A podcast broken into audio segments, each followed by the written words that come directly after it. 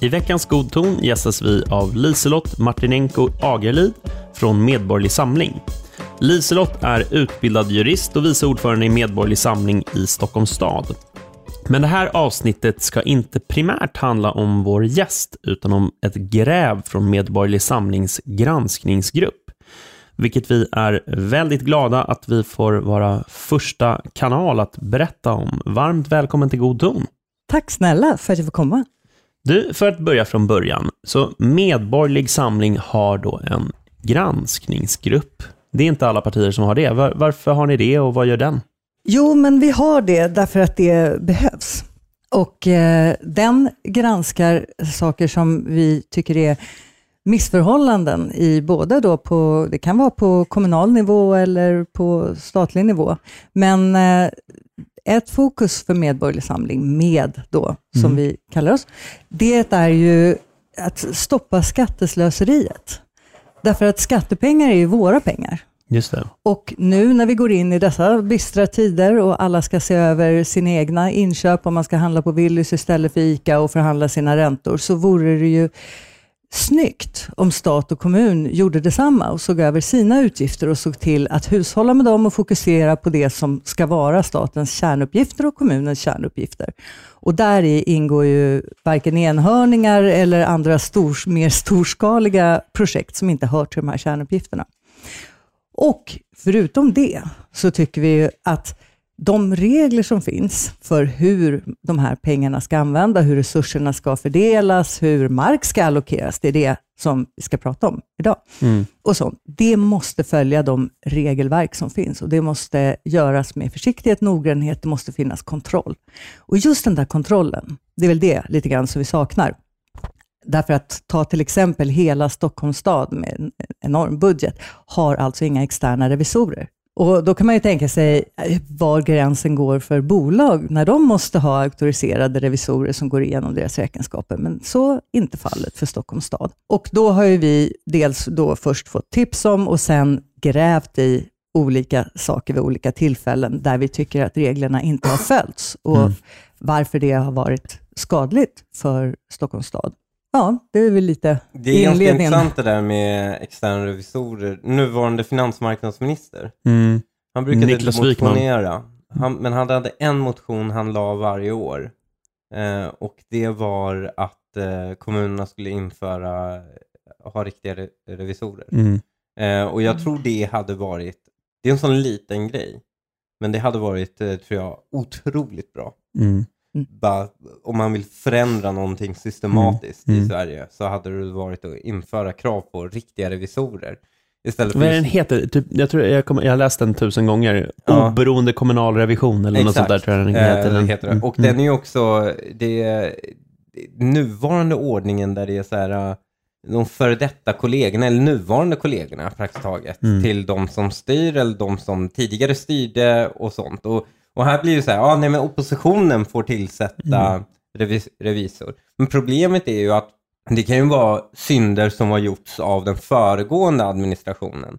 Så det kan mycket väl vara den personen som varit den- den personen som är då chef för revisorerna eller ansvarig för huvudrevisor.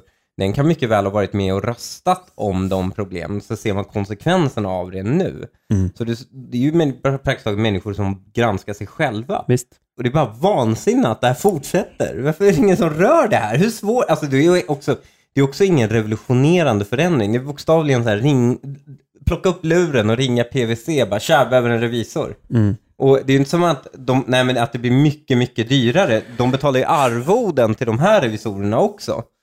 Jag, jag, jag tror, alltså det här är inte att jag går i försvar på något sätt, utan jag, jag, jag tycker inte det, det försvaret håller, men jag, jag vill minnas att försvaret låter ungefär som så att ja, men det är inte som ett vanligt bolag, politiska beslut eh, låts låter sig inte liksom revideras, på, eller, revision av politiska beslut är inte riktigt samma sak som av ett bolag, att det inte är lika tydligt liksom, eh, kronor och ören och effekter och sådär. Jag, jag, jag tycker inte riktigt att det håller. Absolut, men, men vi har ju riksrevisorer Ja, som gör det. ja, Som är riktiga revisorer. ja.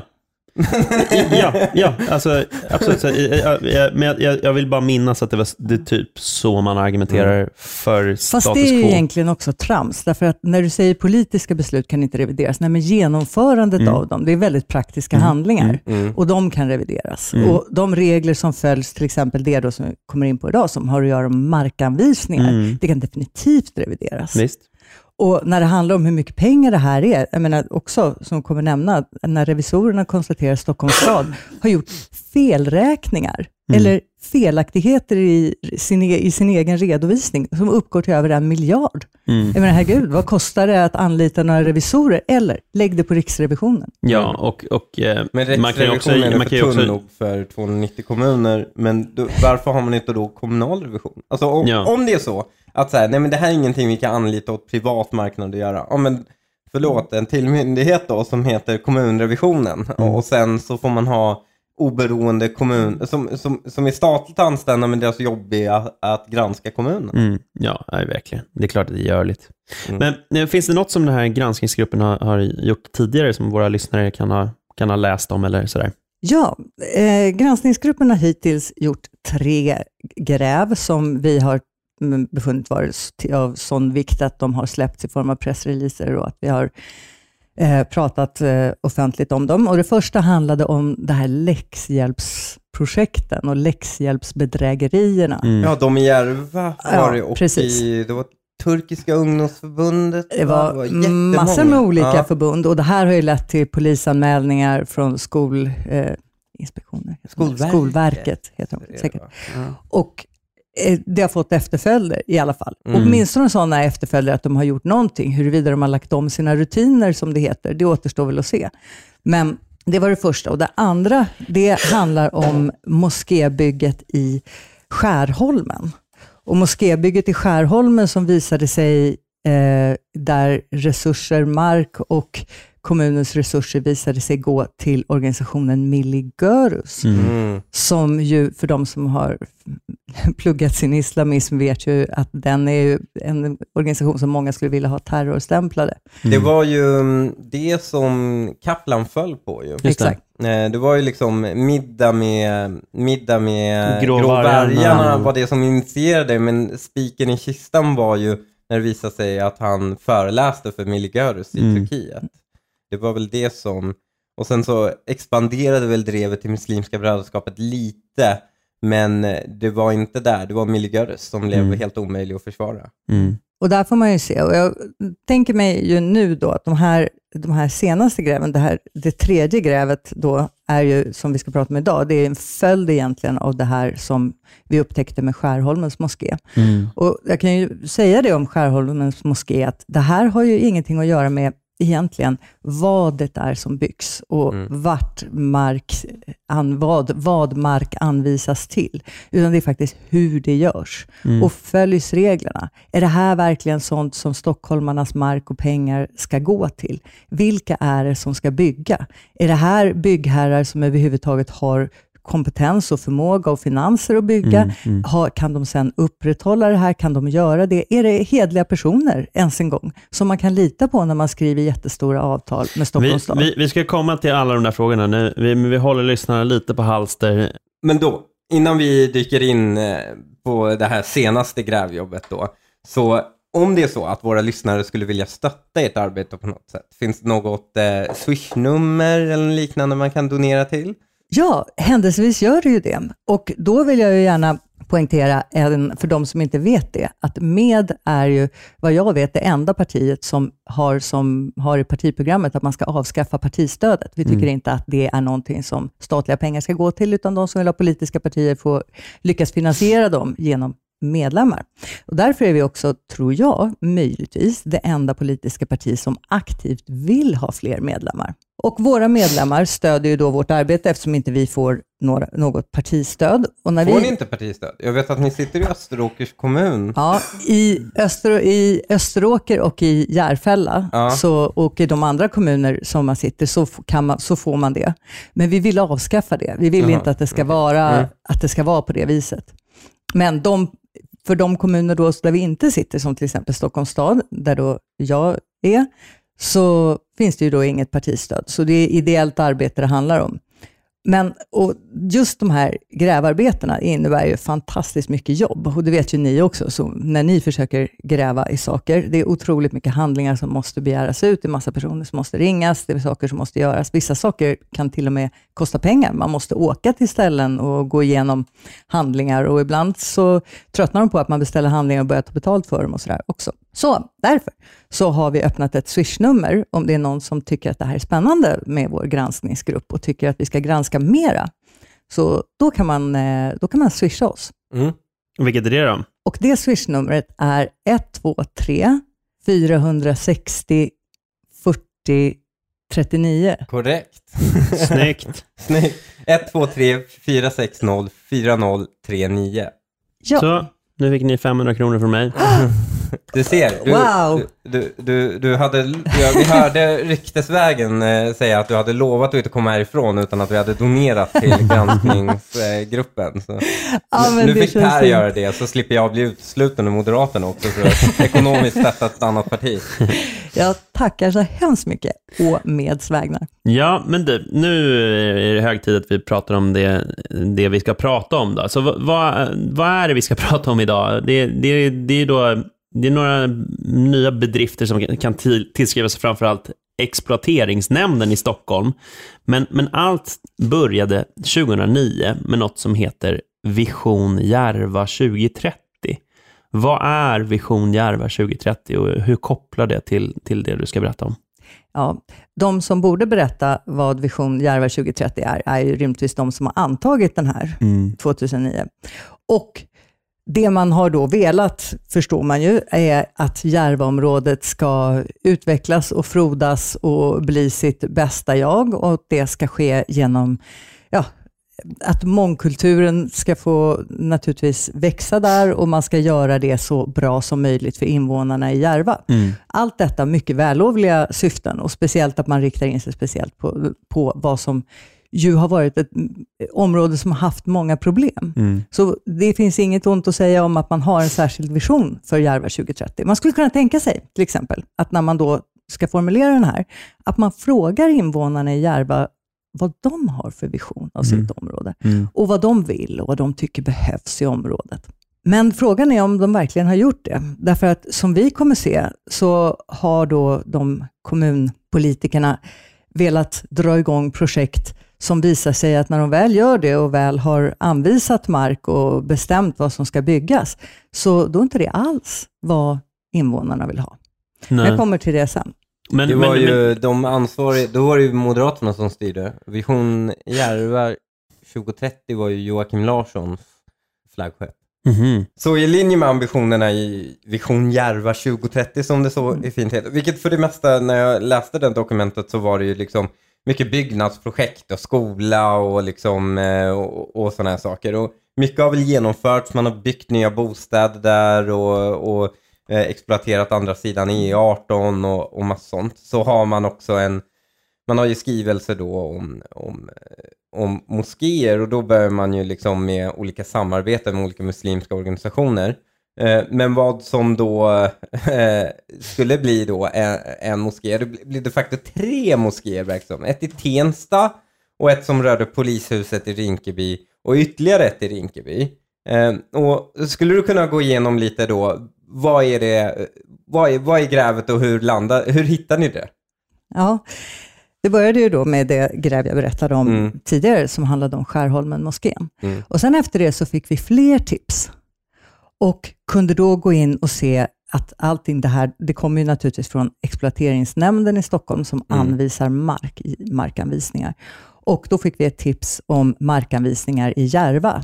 Och då såg vi plötsligt inte tre moskéer, för hade vi sett tre moskéer, då hade ju Vision Järva 2030 uppfyllts. Då hade man ju gjort det man har sagt att man skulle göra. Utan i själva verket såg vi inga moskéer, för inga moskéer har byggts på de här ställena. Men vi såg en rad markanvisningar. Och vi såg att de här markanvisningarna hade gått till organisationer som ingen hade kontrollerat. Mm. Och den, den första av den här som vi såg, det var ju då att markanvisningen, det var, inte en, det var en markanvisning där man faktiskt gick hela vägen och sålde kommunal mark till en organisation då som kallas för Hötorgsmoskén, som då fick köpa mark av Stockholms stad för att bygga en moské. Men de hade inte mer än hunnit få köpa den där marken innan de sålde den vidare till en förening som sen skänkte den till en stiftelse som skänkte det till en annan stiftelse som sen bytte namn. Och Sen ansökte den stiftelsen om att få köpa mer mark för ett större bygge. Då skulle det vara parkeringshus och grejer. Men sen så kom det avslöjanden i tidningar vid 2010-2011 om att jaha, men ligger det saudiska intressen bakom det här? Och när vi fortsatte gräva i vad är de här saudiska intressena, och då kunde vi se att personer som satt i styrelsen till den här sista stiftelsen, att de i själva verket var avlönade av saudiska ambassaden i Storbritannien. Och det var Doku, ska sägas, som avslöjade det. Och då kände vi igen de här namnen i den här, i den här stiftelsen. Bland annat ordföranden. Exakt, mm. i detta. Och trots allt detta så beslutar exploateringsnämnden 2012 att det ska säljas mer mark till den här stiftelsen. Och det sker inget omnämnande av saudiska intressen i det här beslutet. Och så när man går in och tittar på den här stiftelsen. Är det nämnden som tog beslutet eller gjordes det på delegation? Det skulle jag få kolla upp. Mm. Och Det är ju också intressant det här, när vi, det är en svårighet faktiskt i mm. granskningsgruppens arbete, att man tittar på exploateringsnämndens beslut, men då har de delegerat beslut till handläggarnivå på allting som är under 10 miljoner. Mm. Och de besluten är otroligt svåra att jaga rätt på. Och egentligen enda anledningen till, jag kommer inte ihåg vilket av de här, att vi såg det överhuvudtaget, var att de gjorde någon liten justering så att det plötsligt gick över 10 miljoner och då kunde vi se det. Mm.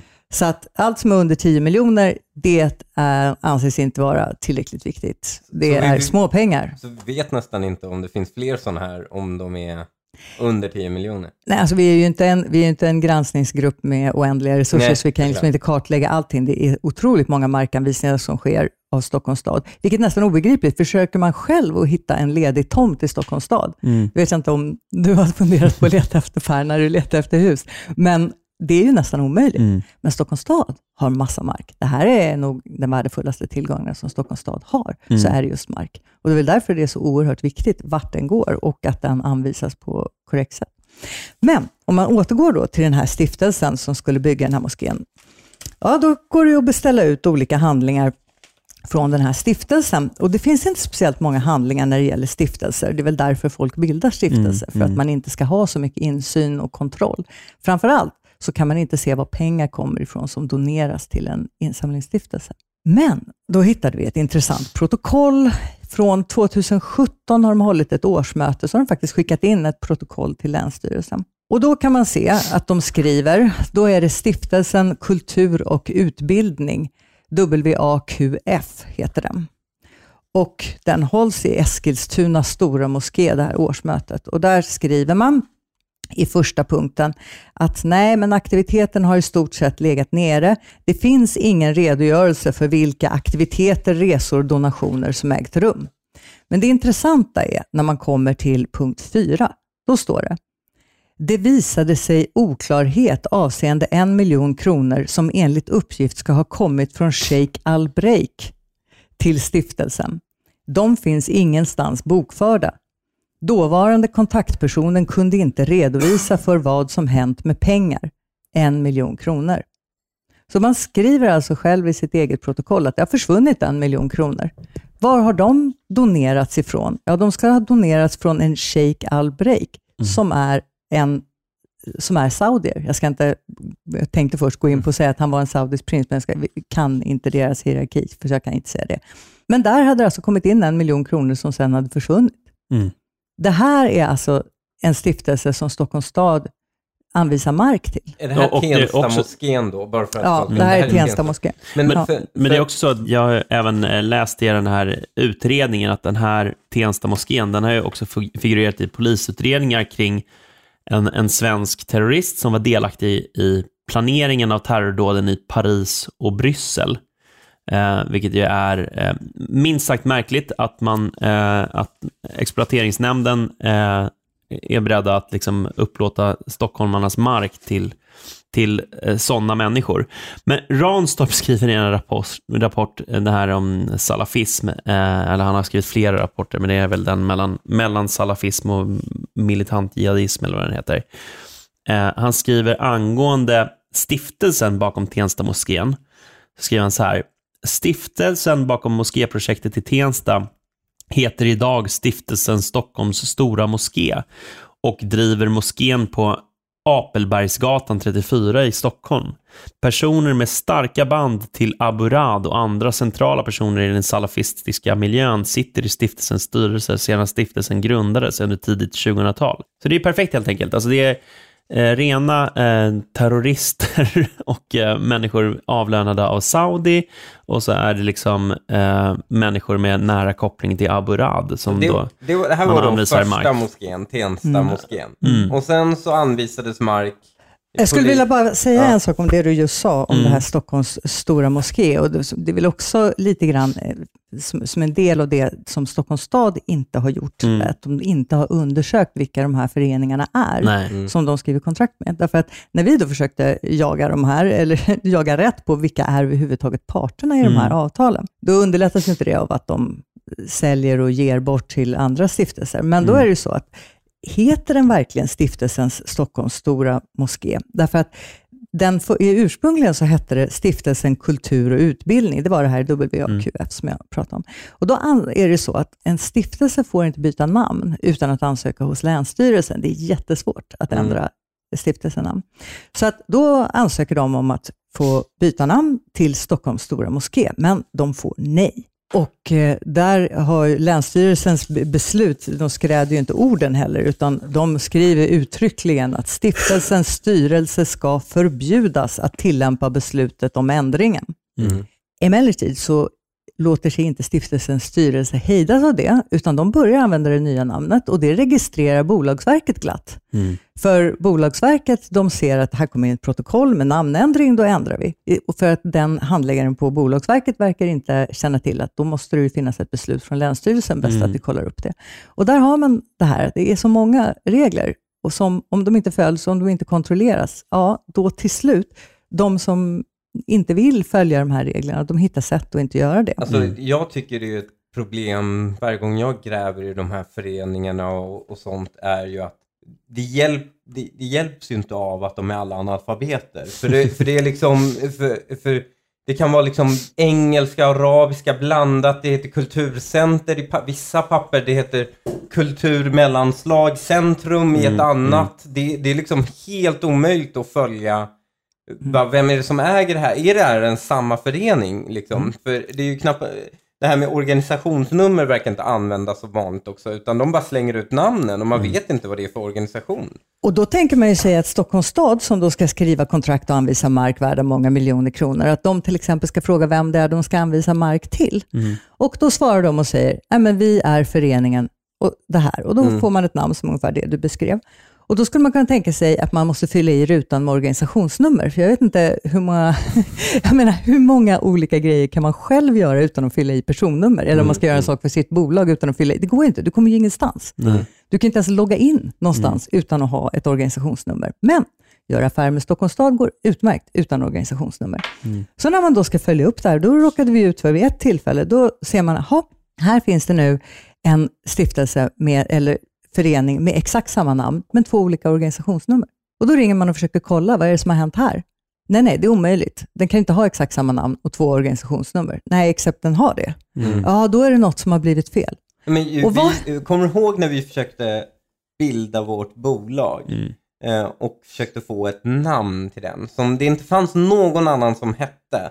Mm. Men det var något som var likalydande och det var inte för specifikt, bla bla bla. Så vi fick liksom verkligen, det här namnet blev bara längre och längre varje gång. Vi, alltså vi höll på i flera månader tills de nöjde sig. Ja, Eh, till slut så låter det mig som en terrororganisation. Ja. Vetenskapsinsamlande... What the fuck? men, men, men eh, det här går jättefint, eh, Mm. verkar det vara. Det verkar finnas lite så här, är det att, är det att om du är tillräckligt analfabetisk och Mm. du är så svår att kommunicera med så orkar folk till slut inte. Men det går, det går lätt att kommunicera med oss, liksom, Mm. för vi svarar liksom, med förståelig svenska tillbaka.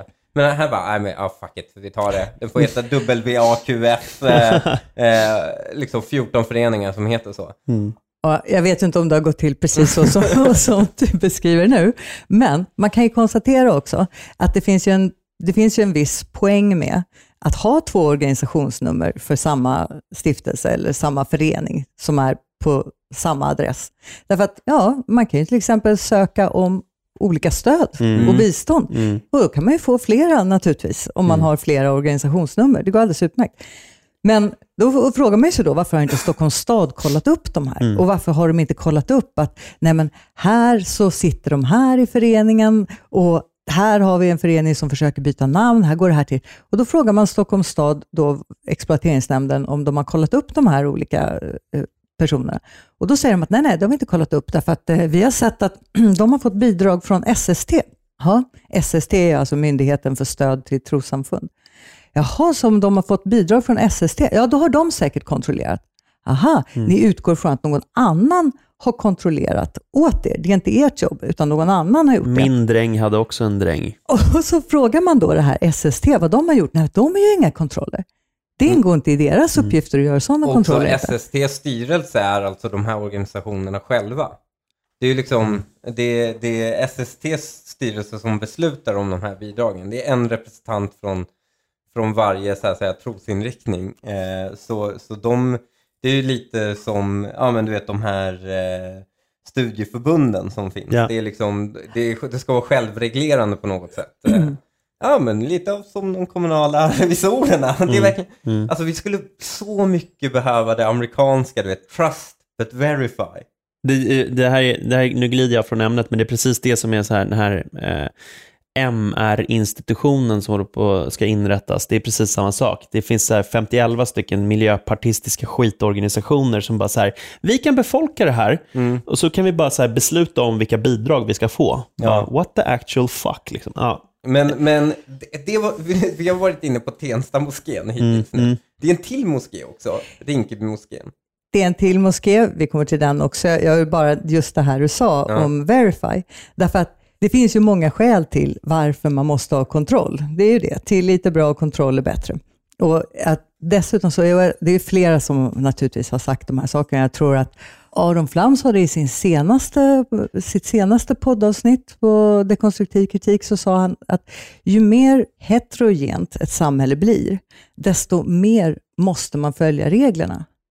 Därför att tillitssamhället, det fungerar om alla är ungefär likadana och tänker likadant och går upp på samma tid, läser samma morgontidning och allt det här. Men så ser det inte ut. Nej. Och det är varken bra eller dåligt att det inte ser ut så. Vi behöver bara konstatera att så ser det inte ut. Jag har ett förslag. Det är dåligt. Men jag såg en eh, undersökning som, vis, som mätte ärlighet. Mm. Och det de gjorde var att de i så här 554 olika städer runt om i världen hade de släppt en plånbok. Med, eh, så det var så här 30 000 plånböcker de hade liksom kastat. Både med pengar och utan pengar. Och så Mm. fanns det e-post i och ut, utan, e- eh, alltså med e-postadress i. Mm. Och eh, det fanns, man har replikerat där på olika sätt. Så många länder är till exempel, ingen plockar upp plånboken. Så den fanns liksom, och, det var ingen som mejlade, utan, men den fanns att plocka upp där Mm. senare. Men Sverige var det landet, om det fanns pengar i, där det var högst andel som eh, hörde av sig och pengarna fanns kvar. Mm. Så vi är liksom högtillitslandets högtillitland och våra, våra system är ju uppbyggda efter det här. Därför blir det ju, får man så att säga, eh, vad är det man kallar, antagonistiska aktörer är väl populärt då. Och, och, och, har man en, någon, en aktör så att säga som vill utnyttja systemet Mm. så blir det ju ganska lätt Mm. att göra det. För systemet är inte uppbyggt efter att någon, det är uppbyggt kanske för att plocka upp misstag. Eh, eller till och med se mellan fingrarna på misstag, men inte för någon som aktivt vill illa. Nej, men det, är, det är liksom, precis, det är, det är ett lanthandelsideal Mm, eh, mm. Som, som möter en hög migration från kulturer långt ifrån våran. Men alltså, det är så jävla fint med det där lanthandel. V- Vet du hur mycket det är? Alltså, jag, jag tror faktiskt en stor andel till varför Sverige ändå är så pass att säga, rikt och lyckligt är ju att trots de höga skatterna så den höga tilliten är ju en extremt smörjmedel för att göra affärer för att man kan Ja, lita på folk. ja. Ja. Eh, och, och försvinner det, då är det bara de höga skatterna kvar. Det är liksom ingen glidmedel, det är liksom grus i maskinen. Ja, och eh, igen så glider jag ifrån ämnet här, men det är faktiskt så också att benägenheten att betala höga skatter sjunker ju med den sjunkande tilliten. Mm. Alltså, för tilliten eh, handlar ju också om tilliten till våra myndigheter och sådär. Men när den inte längre finns, ja, då, vad fan är, då blir det det här, vad fan får jag för pengarna liksom? Men, eh, så eh, m- projektet i Rinkeby, eh, Moské nummer två. precis, på vilket sätt är det problematiskt? Ja, vad som hände då, det här ingick ju också då i Järva Vision Järva 2030. Och då planerade man att det skulle byggas en moské i närheten av polishuset i centrala Rinkeby. Och man gjorde en markanvisning 2010 med tomträtt. Man hade i vart fall lärt sig att man inte skulle sälja marken, men den skulle anvisas med tomträtt till Islamiska förbundet i Järva. Och då skulle det här bli en somalisk moské. Och därefter så börja, skulle det här börja då naturligtvis och man jagade finansiering, eller inte naturligtvis staden, utan de som skulle bygga det här förbundet jagade finansiering i Gulfstaterna. Det här har föreningen själva skrivit att de har gjort. Och 2014 så startade de Rinkeby moskéns insamlingsstiftelse. Så alltså en stiftelse som man sen inte har insyn i varifrån pengarna kommer. Men då visar det sig att en av huvudmännen i den här Rinkeby moskén är då en person som tidigare var imam och i det då också i Rinkeby. Och han var också tidigare VD och rektor för Al-Azhar-skolan i Vällingby. Och den skolan råkade ju ut för förskingring av 10 miljoner kronor som de vet om och som han också dömdes för. Som då den här personen startar, förskingrade för att starta en islamisk bank. Och han dömdes 2019 också till fyra år och sex månaders fängelse, satt på Kumla. Och då är det inte så förvånande att NCC, som hade då anlitats för att bygga den här moskén, de la ju omedelbart ner projektet med bygget när han dömdes till fängelse för det här. Och fortfarande står det ingen moské där. Och Men det är de som besitter marken, eller? Ja, alltså det, och det här undrar man ju också lite grann hur det här egentligen är tänkt att fungera, därför att då har alltså Stockholms stad anvisat den här marken. Men, och de har anvisat den därför att det här då ska upplåtas med tomträtt. Men då, vad händer då? Vad finns, vad finns det för system om ingen moské byggs? Och hur många år ska den här marken stå då oanvänd, men ändå anvisad? Är den anvisad? När man frågar men, dem så... Men det jag undrar, har Stockholms stad sålt marken eller är Nej. det fortfarande så att Stockholms stad äger marken? Ja. Det är bara att de an- säger att ni får bygga här Ja. från och med nu och väl när ni f- får dra igång, då får ni köpa loss den till marknadspris från oss. Ja, eller? då, får de upplå, då får de den med tomträtt i just det här fallet. Vad betyder det? Tomträtt är ju som, de får hyra den. De får helt hyra enkelt, under, tomten. De- de- under massvis med De år. blir som arrenda... Ja, Det exakt. blir ett arrende Ja. helt enkelt. Fast i Tenstafallet var det väl inte så? I Nej, exakt. Tenstafallet I har de ju sålt Tenstafallet marken. sålde de den. Mm. Så att, och där är den ju såld, liksom borta. Mm, Där äger mm. inte Stockholms stad den längre. Men här så har det då skett en markanvisning som bara pågår år efter år efter år, fastän den då ska den får inte gälla hur länge som helst. Mm. Men när man skriver till Stockholms stad och frågar dem, jaha, den här marken den, den har då anvisats då och då för ett antal år sedan. Den anvisades då, som, vilket år sa jag nu att den anvisades? Jo, 2010. Mm. Och då frågar man Stockholms stad, jaha, men den, har den här anvisningen gått ut nu? Eller vad, vad har hänt med den här anvisningen? Ja, vi vet ju att den inte hade gått ut 2019, därför att då var ju NCC fortfarande där och de skulle bygga och la ner det sen. Och då svarar Stockholms stad på mejl då väldigt vagt faktiskt. De säger så här, "Nå, det är inte ett aktivt projekt från exploateringskontorets sida för närvarande. Vad Jaha. betyder det? Ja, vad betyder det? De säger då lite längre ner i mejlet, så säger de så här, överenskommelse om exploatering har inte tecknats med föreningarna och tomträttsavtal har inte tecknats. Det finns inga planerade byggstarter i dagsläget. Nej. Och det enda, eh, min tolkning av det här, det kan ju finnas en annan tolkning, det är ju att det här fortfarande vilar och väntar på att någon ska ringa och säga, nu vill vi ha det här tomträttsavtalet, nu kan vi börja bygga. Mm. Ja, Så, så här blev det med den här Rinkeby-moskén, då, nummer två, att den inte heller byggdes på grund av att ja, huvudmannen hamnade i fängelse helt enkelt. Och de har inte, de har, det här har helt enkelt inte gjort slag i saken. Och så var det ett till projekt i Rinkeby, eh, eh, det här mångkulturella centrumet. Eh, på vilket sätt är det problematiskt? Ja, alltså, det som är intressant med det från början är ju att här har vi ett exempel på att här tyckte ju då staden att ja, men det finns ju många olika moskéer här och det finns, förlåt, det finns många olika eh, islamiska föreningar här, vi som kommer från en rad olika länder och det vore väl jättefint ifall om de fick en jättestor moské där de kan, som de kan dela på, där de kan be tillsammans. Mm. Och då skrattar ju du, därför att du vet ju att det var ju inte det som de här föreningarna ville. Och det hade ju Stockholms stad fått reda på ifall de hade Kan vi inte göra det för alla eritreaner också? Gigantiskt cirkustält där de kan ha sina tivoli. Det, det kan ja. heta det eritreanska anti och regimcentret. Fight Club, även kallad i folkmun. Det var inte allt för den här veckan. Vill du lyssna på hela avsnittet så går du in på patreon.com godton och bli Patreon. För så lite som 10 kronor per avsnitt får du tillgång till hela avsnitt varje vecka istället för halva avsnitt. Du får även tillgång till vår hemliga Facebookgrupp som är med och styr vilka ämnen vi tar upp. Så gå in nu på patreon.com godton och bli Patreon idag. Annars var det allt för den här veckan. Hej då!